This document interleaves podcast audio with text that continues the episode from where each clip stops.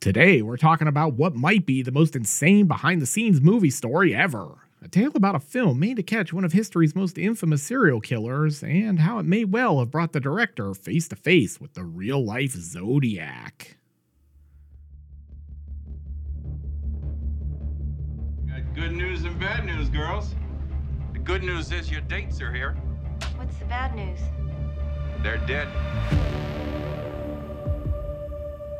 I'm gonna take you to the bank. To the blood bank. Welcome, B movie maniacs, to another episode of B Movie Babylon, a safe space for trash cinema lovers where we firmly believe the B in B movie stands for brilliant. I'm your host, Mike Bracken. Some of you may know me as the Horror Geek on YouTube or from my stint on Comedy Central's old pop culture game show Beat the Geeks. Others will remember me as that dick on social media. And really, I'm all of the above. No matter how you know me, thanks for being here as we stalk the forgotten corners of the video store in search of the best B movies ever made. Whether you love martial arts mayhem, low budget ripoffs of popular movies, direct to video Skinemax flicks, classic horror fare, sleaze, or exploitation, I've got you covered. Today, we're tackling one of my all time favorite movie stories, a tale so totally batshit insane that it beggars belief.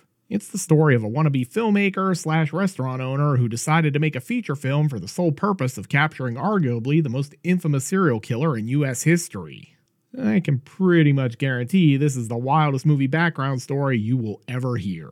So, buckle up, because we're about to take a deep dive into the bonkers story of 1971's The Zodiac Killer. It was a film written, filmed, and released for the sole purpose of trying to capture the infamous Zodiac himself. Alright, let's dive into my backstory with this one. I was a morbid kid growing up. I mean, I loved gory horror movies, splatterpunk novels by guys like John Skipp, Craig Spector, and Richard Laymon, and had a really unhealthy fascination that continues to this day with shockumentaries and mondo flicks. I was the guy in your seventh grade class who could give you a full dissertation on the potential satanic implications of the crimes of Jack the Ripper, a breakdown of the history of early splatter cinema, or a minute by minute description of the last hour at Jonestown. it's really amazing that I didn't date more. I mean, who wouldn't want to spend time with a dude who could prattle on endlessly about Anton LaVey and Aleister Crowley? Thanks to the internet, there's more interest than ever in this sort of thing.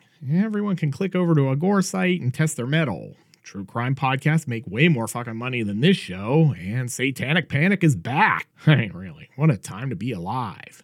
And I often wonder how 12 year old me would have reacted to a world where all the nerdy shit that I loved that got me ostracized as a kid is now totally normal. Anyway, naturally, I was interested in serial killers. I've always been fascinated by the facade of civilization, and if there's anything that makes plain the idea that polite society is indeed an illusion that would crumble into total savagery with just a few minor inconveniences, it's the idea of serial killers. These are people who walks amongst us, presenting as just as normal as you and me, but who secretly plan and commit heinous acts that a truly civilized person just wouldn't. I started where pretty much every kid starts, with Jack the Ripper. I devoured books on Saucy Jack, endlessly fascinated by the brutality of his crimes, the way he kept the major city in complete panic, how he taunted everyone, and how he got away with it all. And really, that last part is the thing that always intrigued me the most. A lot of killers get caught, but Jack never did, and his identity remains a mystery, full of possibilities that run the gamut from intriguingly plausible to ridiculously insane over a century later. When I'd finally exhausted material on the Ripper, it was off into the more modern pantheon of killers, which immediately led me to the Zodiac. I don't remember exactly how I came to procure a copy of Robert Graysmith's 1986 nonfiction chronicling of the Zodiac's killing spree. I might have actually checked it out from the library and just never returned it.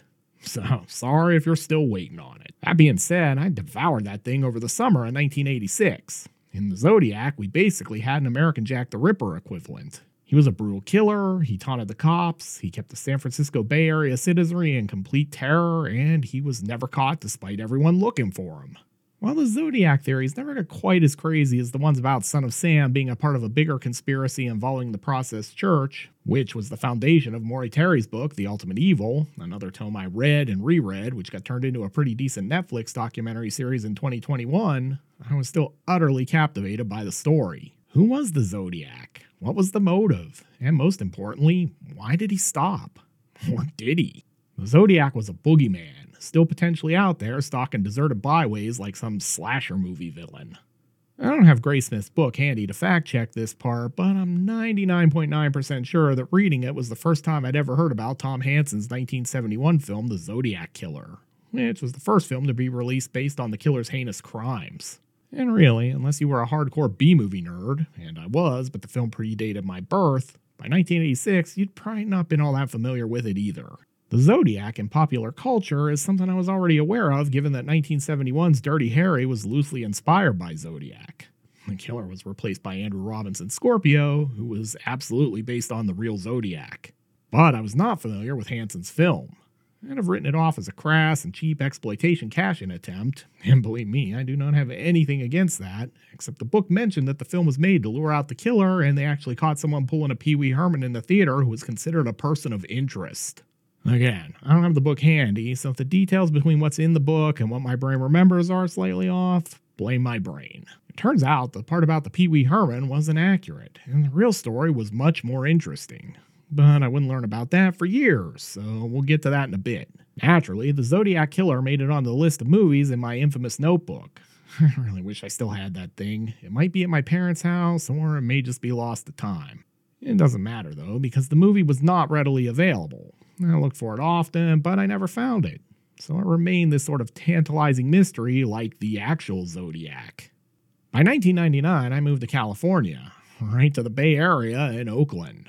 I was basically at Zodiac Ground Zero and often went past Lake Berryessa and even stopped once just to walk around the place where Zodiac had plied his dark and malevolent trade. It was also that year I discovered the Bay Area had way better video stores than we had in Florida. And while on one of my three hour tours through Le Video in San Francisco, I found a VHS copy of The Zodiac Killer. The film itself isn't anything all that special. Tom Hanson made it for like 13 grand. It was shot in like three weeks, sequentially no less, with a script cobbled together in like a day and a half. Hanson had been interested in being an actor and had actually been in some movies like Hellcats. We'll talk more about Tom later, but Jesus, this dude should have been one of my grandfathers. But the backstory of the Zodiac Killer, well, that's where the magic happens. It's truly one of the weird stories where, in truth, is stranger than fiction, and the story of making the film is more interesting than the film itself. But before we get into all the fine details in this ridiculously amazing story, let's take a quick break so I can pay some bills. When we come back, I get to fulfill my lifelong dream of hosting a true crime podcast as I set the stage for Hanson's film by highlighting the Zodiac's crime spree. So stick around.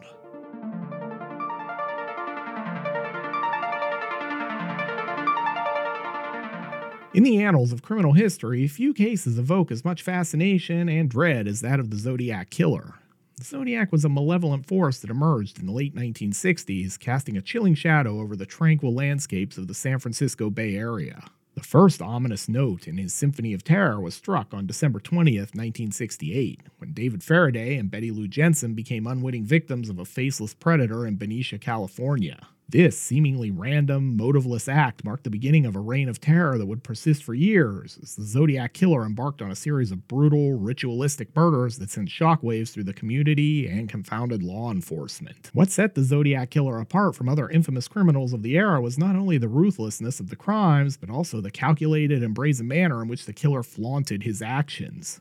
The Zodiac reveled in notoriety, taunting authorities and the public alike through a series of meticulously crafted letters sent to newspapers and police departments. Each correspondence was a macabre blend of menace and intellectual superiority, showcasing a mind that delighted in the psychological torment of those desperately seeking to unmask the elusive murderer. The Zodiac's preferred MO was as disturbingly consistent as it was unpredictable. Couples parked in isolated areas, often referred to as lovers' lanes, became the killer's primary targets. As mentioned earlier, the Zodiac's grim saga commenced on a winter night in Benicia, California, on December 20th, 1968. The unsuspecting victims, David Faraday and Betty Lou Jensen, met a tragic end while enjoying a night out.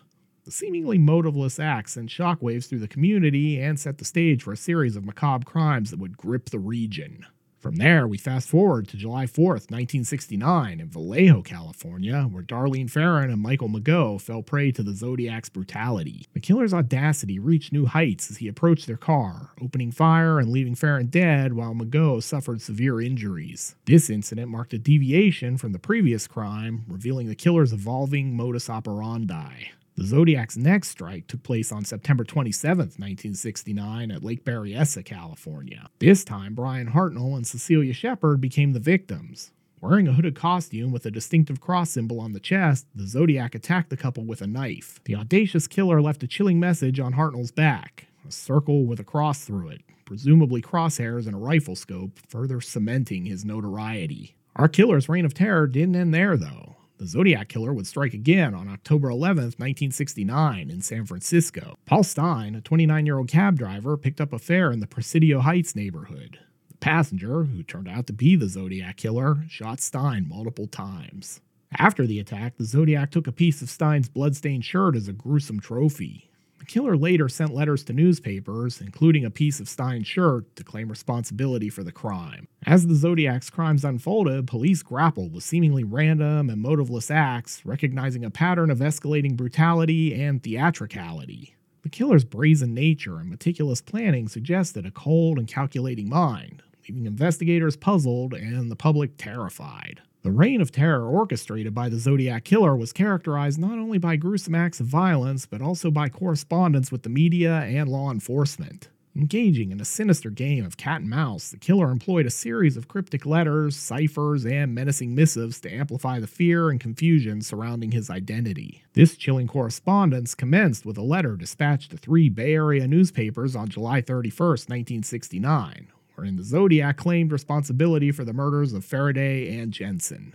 Taunting law enforcement and the public with cryptic clues, this letter set the tone for a pattern of communication that persisted throughout the Zodiac's crime spree. The public would hear from the killer again on August 8, 1969. This time, the letter was accompanied by a cipher containing 408 symbols, with the Zodiac claiming that its solution would unveil his identity. This triggered a frenzy of cryptanalysis as amateur and professional codebreakers sought to decipher the message. When the solution was finally achieved, it revealed a chilling boast about the killer's desire for slaves in the afterlife. Persisting in his taunts, the Zodiac sent a Halloween card to the San Francisco Chronicle, accompanied by another complex cipher comprising 340 characters. The 340 cipher, a perplexing puzzle, remained unsolved for over 50 years, adding to the mystique of the Zodiac case killer insinuated that its solution would lead to his capture. Amateur cryptographers actually solved this one in 2020. The content of the letters and ciphers displayed a disturbing amalgamation of arrogance, sadistic humor, and a chilling understanding of the psychological impact of his actions.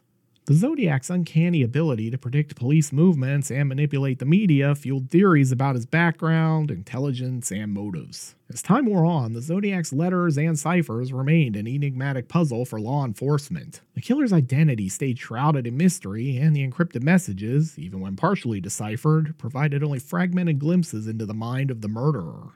As the killings continued on, the fervor of the killer's communication eventually diminished. This left investigators and the public grappling with the perplexing question of why the Zodiac abruptly ceased his ominous letters and enigmatic ciphers. The final confirmed communication from the Zodiac killer surfaced in a letter received by the San Francisco Chronicle on January 29, 1974. In this letter, the Zodiac asserted responsibility for the abduction of school bus children in Chowchilla, California, although subsequent investigations revealed this crime to be unrelated. At any rate, this communication marked the apparent conclusion of the Zodiac's overt engagement with the media and law enforcement. The cessation of communication from the Zodiac killer remains one of the enduring mysteries surrounding the case. Various theories offer glimpses into the potential motivations or circumstances that led to the killer's decision to go silent. Whether this was due to capture, death, psychological satisfaction, a change in personal circumstances, or a loss of interest, the abrupt and unexplained end to the Zodiac's letters and ciphers has only deepened the enigma surrounding one of history's most elusive and infamous criminals. Needless to say, the Zodiac killer's reign of terror really captivated the country. People were trying to crack the codes, others were reporting suspicious neighbors and other persons of interest, and it was in the midst of this media frenzy that restaurateur Tom Hanson saw an opportunity. In 1971, against the backdrop of a nation gripped by the ongoing mystery of the Zodiac Killer's identity, Tom Hanson unleashed his cinematic take on the infamous case with the release of Zodiac which was eventually retitled as The Zodiac Killer. The film, born from the morbid curiosity and collective fear surrounding the real life unsolved crimes, sought to immerse audiences in a gripping narrative that mirrored the chilling events unfolding in the San Francisco Bay Area. Released at a time when the Zodiac Killer was still committing crimes and the terror was still fresh in the public's mind, the Zodiac Killer aimed to capitalize on the intense fascination and paranoia surrounding the case. Hanson's film dove headfirst into the shadowy world of the Zodiac, exploring the cryptic messages, gruesome murders, and the relentless pursuit of justice, all with the requisite creative liberties you'd expect from an exploitation quickie. The motivations behind the creation of Hanson's cinematic epic are arguably more interesting than the film itself. As mentioned in Graysmith's Zodiac book, Hanson conceived the film with the idea of using it to lure out the killer and capture him in a scheme that was just harebrained enough to maybe work. But that wasn't the only motivation for the Zodiac killer's creation.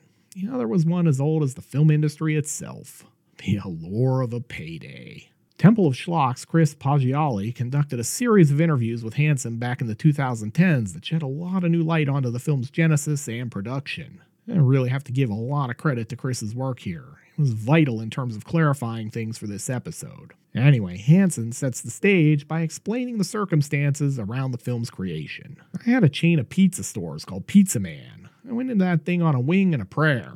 It was a good little franchise, too. I was advertising on TV. I had 60 or 70 of those goddamn places, and I was supposed to get just under $8 million from the underwriter in New York, a guy named Graham Loving, but everything went down the toilet because he went broke and I lost everything. Anyway, it all tanked and I had to hang it up. The real story is, I was trying to make films and I knew getting into the business was going to be tough. And I know when you make low budget movies, they're usually junk because it's hard to get above that. I thought I'd just take a shortcut. I shot Zodiac for about 13 grand. Nobody got paid anything. I shot it with the intention of bringing it up to San Francisco and four-walling a theater, which I did, with six guys to set a trap and catch that son of a bitch. I was going to catch him and use that for the end of the film, and I thought that would then launch me into making other films with a few more bucks and doing it right. Anyway, I thought you should know that my intention was to catch the Zodiac. The idea, born of both desperation and altruism, quickly came together. Hanson had already worked in low budget cinema as an actor and had learned the key maxim to low budget success keep shooting and get it in the can fast. The Zodiac Killer took this mantra to heart. Hanson shot the entire film in roughly three weeks for a paltry 13 grand, which was basically the last of his money. The script came together in a day and a half, and honestly, the whole movie is pretty good when you consider how quickly it was assembled. Hanson really was a potential low budget maverick in the making here, as I understand it enlisting friends and acquaintances and family members to be in the production because they'd work cheap. The locations are places he knew, where he got away with shooting without permits. The cars belong to people involved in the film, it's a masterclass in guerrilla filmmaking in a lot of ways. Hanson explains that they literally finished the film using short ends, the term used to describe partially used rolls of unexposed film stock. So basically, they were cobbling the movie together from film scraps at the end of the production. With filming completed, Hanson was ready to launch the next phase of his plan, getting the film into a San Francisco theater to see if he could lure the killer out of hiding to see a film made on his exploits. And it's here that the story of the Zodiac Killer really gets crazy. The Zodiac Killer made its theatrical debut at the Golden Gate Theater near Market Street. The rationale was that this was close to the location of the Paul Stine killing and where Zodiac had threatened to harm school buses full of kids. Hanson was convinced the killer was still there, prowling about, and that this gave him the best chance of drawing him out into the open. He explains, When I went up there to show it, there'd been a letter every 17 days for about six months. That's why I knew he was still there, still operating, and that's why I thought he'd come to the theater to see it. He'd have to, with that sicko twisted mind. So that's why I set the trap there. By this point, the secret plan behind the film's creation was being kept under wraps. Although I have often thought if they'd said it was a film designed to catch the Zodiac, then he would have absolutely shown up. He'd have seen it as an opportunity to show off how clever and resourceful he was. But this wasn't how it played out. The film had no distribution deal in place at this point, so the Golden Gate Theater showings were coming out of Hanson's own pocket. It was not a cheap endeavor, as Hanson states. I did the thing at the Golden Gate on my own. I can't remember what it cost to four wallet or what we worked out. I think the deal was that they got 80% of the money or maybe 90%. If you're unfamiliar with the term four walling, here's a quick simple definition. Four-walling is a process through which a studio or distributor rents movie theaters for a period of time and receives all of the box office revenue. The four walls of a movie theater give the term its name. I'm pretty sure Hanson just viewed this expense as another cost of doing business, though, because if his gamble paid off and he actually caught the Zodiac Killer at a screening of his film, he could parlay that into more movies or at least some kind of payday. With the film made and the theater booked, all that was left to do was to set the trap and wait for their serial killer to show up. I've said many times over the years that the plan to capture Zodiac here was both one part idiotic and one part brilliant. So let's take another quick break and then we'll dive into Tom Hanson's plan to catch one of America's most elusive killers.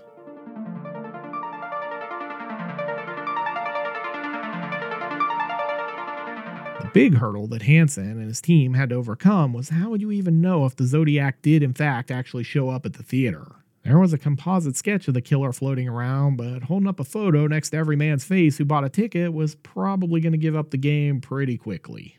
Hanson had a better idea, though. Yes, they'd keep an eye out for men matching the description of the Zodiac in the theater, but they also had handwriting samples from the various ciphers and other correspondence with the police not to mention the crude dates drawn on a car at one of the crime scenes. They could get writing samples from everyone at the screenings and compare them to the Zodiac's handwriting. Hanson was sure they'd get a match. But how would they get patrons to give up a writing sample? By giving away a prize that you had to fill out a card to win. See, I told you part of this plan was brilliant. Let's allow Hanson to explain. I talked Kawasaki into giving us a motorcycle. Everyone who bought a ticket got a little yellow card they would fill out that said, I think the Zodiac kills because. In the lobby on the second floor, I had a display built that didn't look like there could be anybody underneath it. The motorcycle was on top of that, and the box was there to drop yellow cards in. I think the Zodiac kills because. The key here was the box the cards were dropped into looked empty, but it wasn't. Inside the box was one of Hanson's team who would check each card dropped in as an entry and compare it to the Zodiac's handwriting samples from his letters. If a card came through that looked like a potential match, the person inside the box would press a button. That button would alert the rest of the team, who was stationed throughout the building, across the street, and most hilariously, a guy hiding in a freezer. Turns out the freezer idea almost killed co writer Ray Cantrell, who was squeezed inside the device and peering through the vents, scanning people in the lobby for faces that might match the police sketches and noting who dropped cards into the box. While the freezer did indeed have vents, these were not adequate ventilation for a full sized man, and Cantrell nearly passed out and suffocated in the ice box. Hanson explains the rationale behind the idea this way. It was an ice cream freezer, when the manager of the Golden Gate wasn't there, I brought in a freezer, which we had hollowed out so a guy could lay in there, kind of cramped up, but he could look through the vent.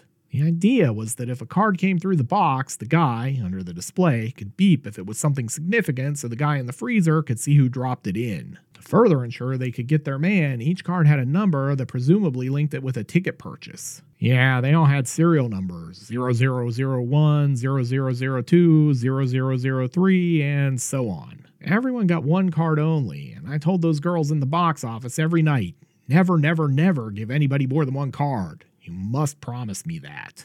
All right, remember this part because it's gonna be important. With the trap set, they really just needed to get the word out about the film and then set everything in motion. To do this, Hanson did some radio interviews. He made sure to express that he really just wanted to talk with the killer, convinced this would also feed into his ego and help lure him out. If you're wondering what the cops thought about all of this, the answer is not much. Hanson was pretty tight lipped about what he was trying to do. The theater manager at the Golden Gate apparently had an inkling the filmmaker was up to something, but no idea what exactly. Hanson suspects the manager would have shut him down if he knew. The cops, meanwhile, were kept largely out of the loop. Really, it's hard to imagine them signing off on this stunt if they did know. Even if Hanson did somehow catch the Zodiac, his methods would have likely been a legal nightmare for the cops and attorneys to navigate. What's really interesting to note here is that Hanson wasn't just a filmmaker trying to gain a little notoriety and cash in with his work. I genuinely believe he 100% wanted to be the guy to catch the Zodiac killer. Whatever windfalls and opportunities came from that were not something he was focused on at the time. And in a stranger twist of fate, he actually had connections to the case, meeting with reporter Paul Avery, who penned a title card message about the film for its release. While Hanson admits his stunt gave him some minor concerns about winding up in the crosshairs of a sadistic serial killer, he insists he was much calmer than Avery, who knew what he was up to. Hanson tells some really funny stories about the reporter. Paul Avery, the writer for the Chronicle, he was absolutely petrified. Zodiac had sent him a Halloween card with, Boo, you're next, written on it, so one of Paul's roommates had put a sign over his door Paul sleeps here. We'd have coffee and talk about, did anything happen today, and all that kind of shit. Paul was so goddamn paranoid. He was packing, he had a gun on him all the time. When we'd meet for coffee, I'd have to walk down one of those side streets from the theater so he could see that I was alone. At any rate, Hanson's plan was working. Audiences were coming to the screenings and they were getting a steady flow of contest entries to compare against the Zodiac's handwriting. But several days in, they didn't really have anything to show for their efforts. But near the end of the week, things took a pretty gigantic turn. Hanson recounts. And then on the fifth or sixth night, I forget which night it was, one of those yellow cards came through the box. I was here, the Zodiac. That was all that was on there. Well, I'd probably write this off as a prankster, and let's be honest, I'd have written, This is the Zodiac speaking, give me the prize and the killing stops on my card. Hanson saw this as their first big break in the case. There was only one catch. No one saw who dropped the card in the box because this was done at the same time they were trying to prevent Ray Cantrell from dying in the freezer. You might think this was a big missed opportunity, or just a prank that could have gotten out of hand. But here's where this crazy story gets really fucking batshit insane. With no visual to go on, Hanson headed for the restroom and, well, let me let him explain it in his own words from the Temple of Schlock interview. There were good sized restrooms on the upper floor where the movie was being shown, and I went in to take a leak. I stood there at the urinal and the door opened behind me. It's not a big deal. People are going in and out of the bathroom. But then all of a sudden I notice, what the hell? I heard the door and I didn't see anybody. So I just kind of turned my head a little bit, and whoever it was started walking over toward the other urinals. There were urinals against one wall and some more against another wall. So I'm standing there taking a leak, and the guy who's taking a leak at the other urinal says, You know, real blood doesn't come out like that. And I said, Oh, yeah? At that point, I was done, and he was done, and he turned around. And I remember to this day, I looked at the guy because we had the wanted posters of the Zodiac, and I made a noise, an animal noise. I was petrified. If that wasn't the poster, I gotta tell you, man, I would have not made that kind of noise. To this day, Hanson insists the man who spoke to him in the restroom was the same man on the Zodiac wanted posters. So now he's convinced his plan has worked. The Zodiac is in the building. All he has to do is capture him. Hanson flees the restroom for the theater office where he bursts in and tells his guys the Zodiac is there and that he just spoke to him in the restroom. After a quick strategy session, they decide they're going to nab their killer as he exits the screening. From the projection booth, they spot their target, and when the movie ends, they grab him and pull him into the office. then things get weirder still. The guy comes willingly to the office. As Hanson recounts, he didn't complain, he didn't ask why these men were detaining him or anything. He came to the office and was pleasant, and in just a few short moments had won over Hanson's team with stories about serving in Vietnam, something that still irritates the filmmaker. To this day, I say to myself, what the hell happened in that office? Anyway, Hanson thought they could match his contest entry card to his ticket and prove he was the guy who wrote he was the Zodiac on the entry card, something the theatergoer denied. But when they went to his seat, they found several other torn up entries nearby. Remember earlier when I said that Hanson was telling the ticket girls to make sure every patron only got one card? Well, this was why. They couldn't prove what card was his or if the other cards were his, so the whole thing was a botched job. They may have had the Zodiac Killer right in their hands, but they had no real way of proving it. But the fledgling serial killer hunter had one more trick up his sleeve. His potential killer coming across as cool, calm, collected, and completely unflappable, Hanson decided to test his mettle and try to catch him off guard. So, completely out of the blue, he tells the man they've detained he was Zodiac victim Paul Stine's brother. Hanson wasn't, but he thought the admission might get a reaction. But to his dismay, all he got in response was an, oh, that's terrible. Their suspect did set off some alarm bells, though. He had no ID. He was just back from the military and was wearing military boots. Police had theorized the killer might have come from a military background based on footprints found at the Lake Berryessa crime scene. With no evidence and no legal right to detain the man in the first place, they turned him loose. The cops never showed up to ask why they detained this man, and Hanson couldn't shake the feeling he'd just come face to face with a killer and lost the ensuing game of cat and mouse. Hanson wasn't giving up that easily, though. He was a man convinced, and his next idea was to call the man at home. During the interrogation, they learned their suspect had just gotten out of the military and was living in a nearby hotel. Hanson called repeatedly that night under the pretense of apologizing for the events earlier in the evening. His initial calls were unanswered, but around 1:30 a.m., he actually got a hold of the guy who again acted quite nonchalantly about being detained by several other men. But lest you think this was all just Hanson being obsessed and seeing what he wanted to see, the story takes another weird twist the next morning. Hanson returns to the theater looking at receipts and the cards, and suddenly the man from the night before is in the office with him. They make small talk with the guy insisting he just stopped by on his way to apply for a job, but Hanson is convinced that this guy is the Zodiac and this is a reconnaissance mission to see if they're on to him. Whether this guy really was the Zodiac killer playing some kind of game with Hanson or just an exceedingly polite weirdo is not clear to this day. But Hanson was really like a dog with a bone here. He couldn't rule this guy out, but he was also in some pretty dire financial straits after losing the Pizza Man business and basically had to let it go. While the story of the Zodiac Killer being a sting operation never really got out back in 1971, as far as I can tell, the film was successful enough it got picked up for distribution. This is where the film's title changes from Zodiac to The Zodiac Killer officially. For his part, Hanson went on with his life, making a few more films, including A Ton of Grass Goes to Pot. But he wound up broke and returned to Wisconsin to run a farm. This should be where the story of the Zodiac Killer ends, but I promised you insanity, and by God, I'm gonna deliver. Hanson returned to California in 1974, and he was still certain that at the very least the guy in the theater was responsible for the death of Paul Stine. Unwilling to let it go, he teamed up with a couple of detectives from the East Bay and a San Francisco cop and laid another trap for this strange man he'd encountered. The filmmaker figured out where his suspect worked and concocted an idea to get him to correspond with him using postcards like the ones the Zodiac used in some of his communications with the media. This time, the end goal was getting fingerprints, which would potentially link their guy to the bloody fingerprints at the Paul Stine crime scene. So Hanson informed the man he'd won a prize in a contest and that they needed him to write back and tell them where he wanted it mailed. To his modest surprise, the man did, and he wrote back on postcards Hanson says were like the ones the Zodiac had used. This was just the first part of the plan. The real goal here was to send him a prize, let him handle it, then immediately insist they'd sent him the wrong prize so they could get it and obtain his prints from it. All in all, not the dumbest idea ever. Surprisingly, they actually pull off this ruse and take the box to their fingerprint tech and find no prints at all on the package. This is, of course, even more proof to Hanson. With that trap spoiled again, they really cross the line when they get the man, who it should be noted to this day remains unnamed in print as far as I can tell, fired from his job. As Hanson tells it, one of the investigators working with him wanted to pull his work file, so he called Bank of America, where the potential suspect was employed. And like an idiot, when asked why he wanted the file, he told the person, We think he might be the Zodiac killer.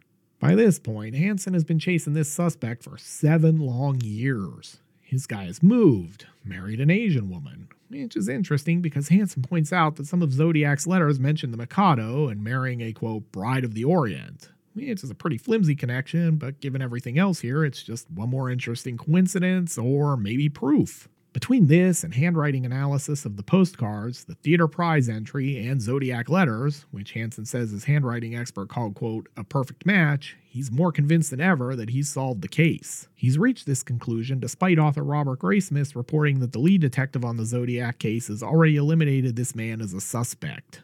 But we're not done with the crazy yet. Hanson is once again at sort of a dead end. He's got handwriting samples, he's got fingerprints, but he can't make the connections.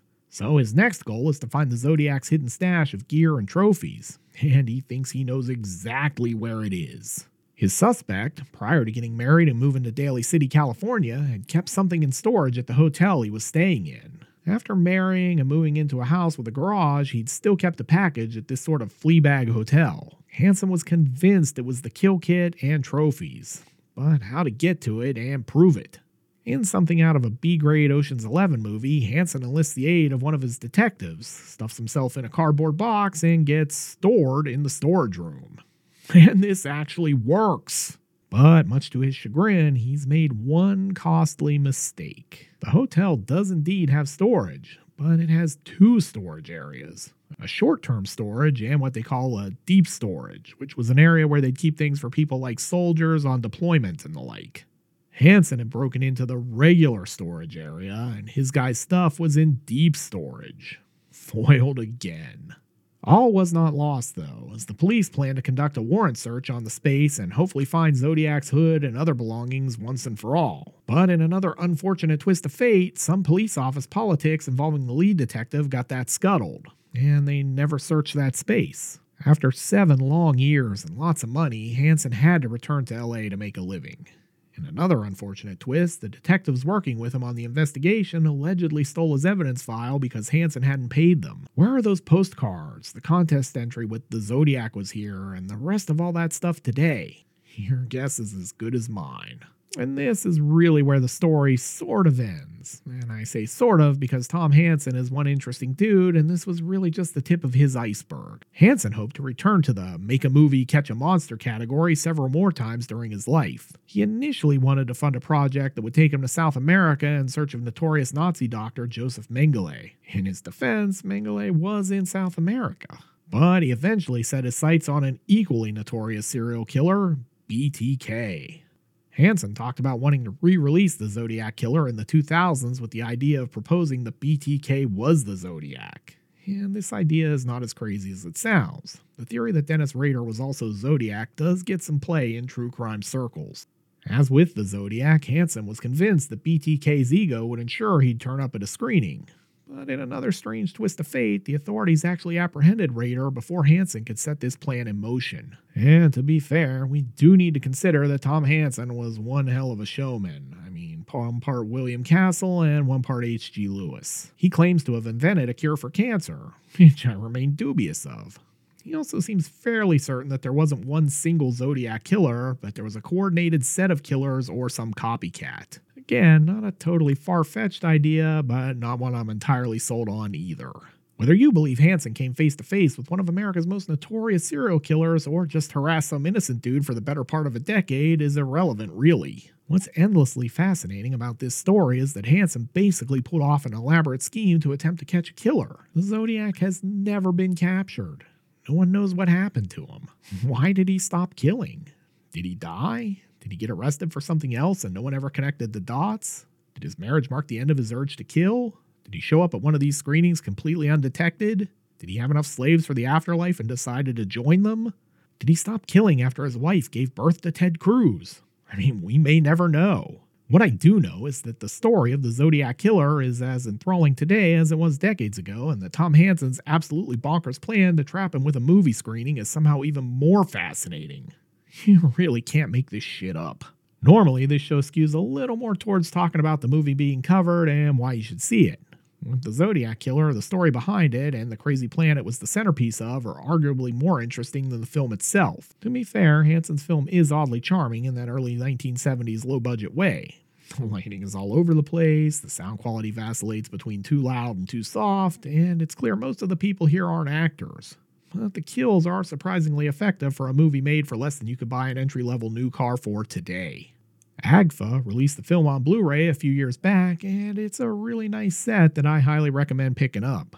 But no one wants a movie night that's just one movie, so allow me to be your cult movie concierge and recommend two more titles to pair with this one for your next watch party. I think the obvious first choice here is David Fincher's 2007 film chronicling the same case, Zodiac. That one is a much more serious and much better made retelling of The Hunt for the Killer, and it remains arguably my favorite Fincher film. Definitely not a B movie by any traditional metric, but it's still great. If you want a third film for your movie marathon, I'd highly recommend Charles B. Pierce's 1976 serial killer film, The Town That Dreaded Sundown. Like the Zodiac Killer, this one was loosely inspired by a true story about a killer in Texarkana. It pairs really nicely with the Zodiac Killer. All right, enough prattling for me. Let's wrap this thing up.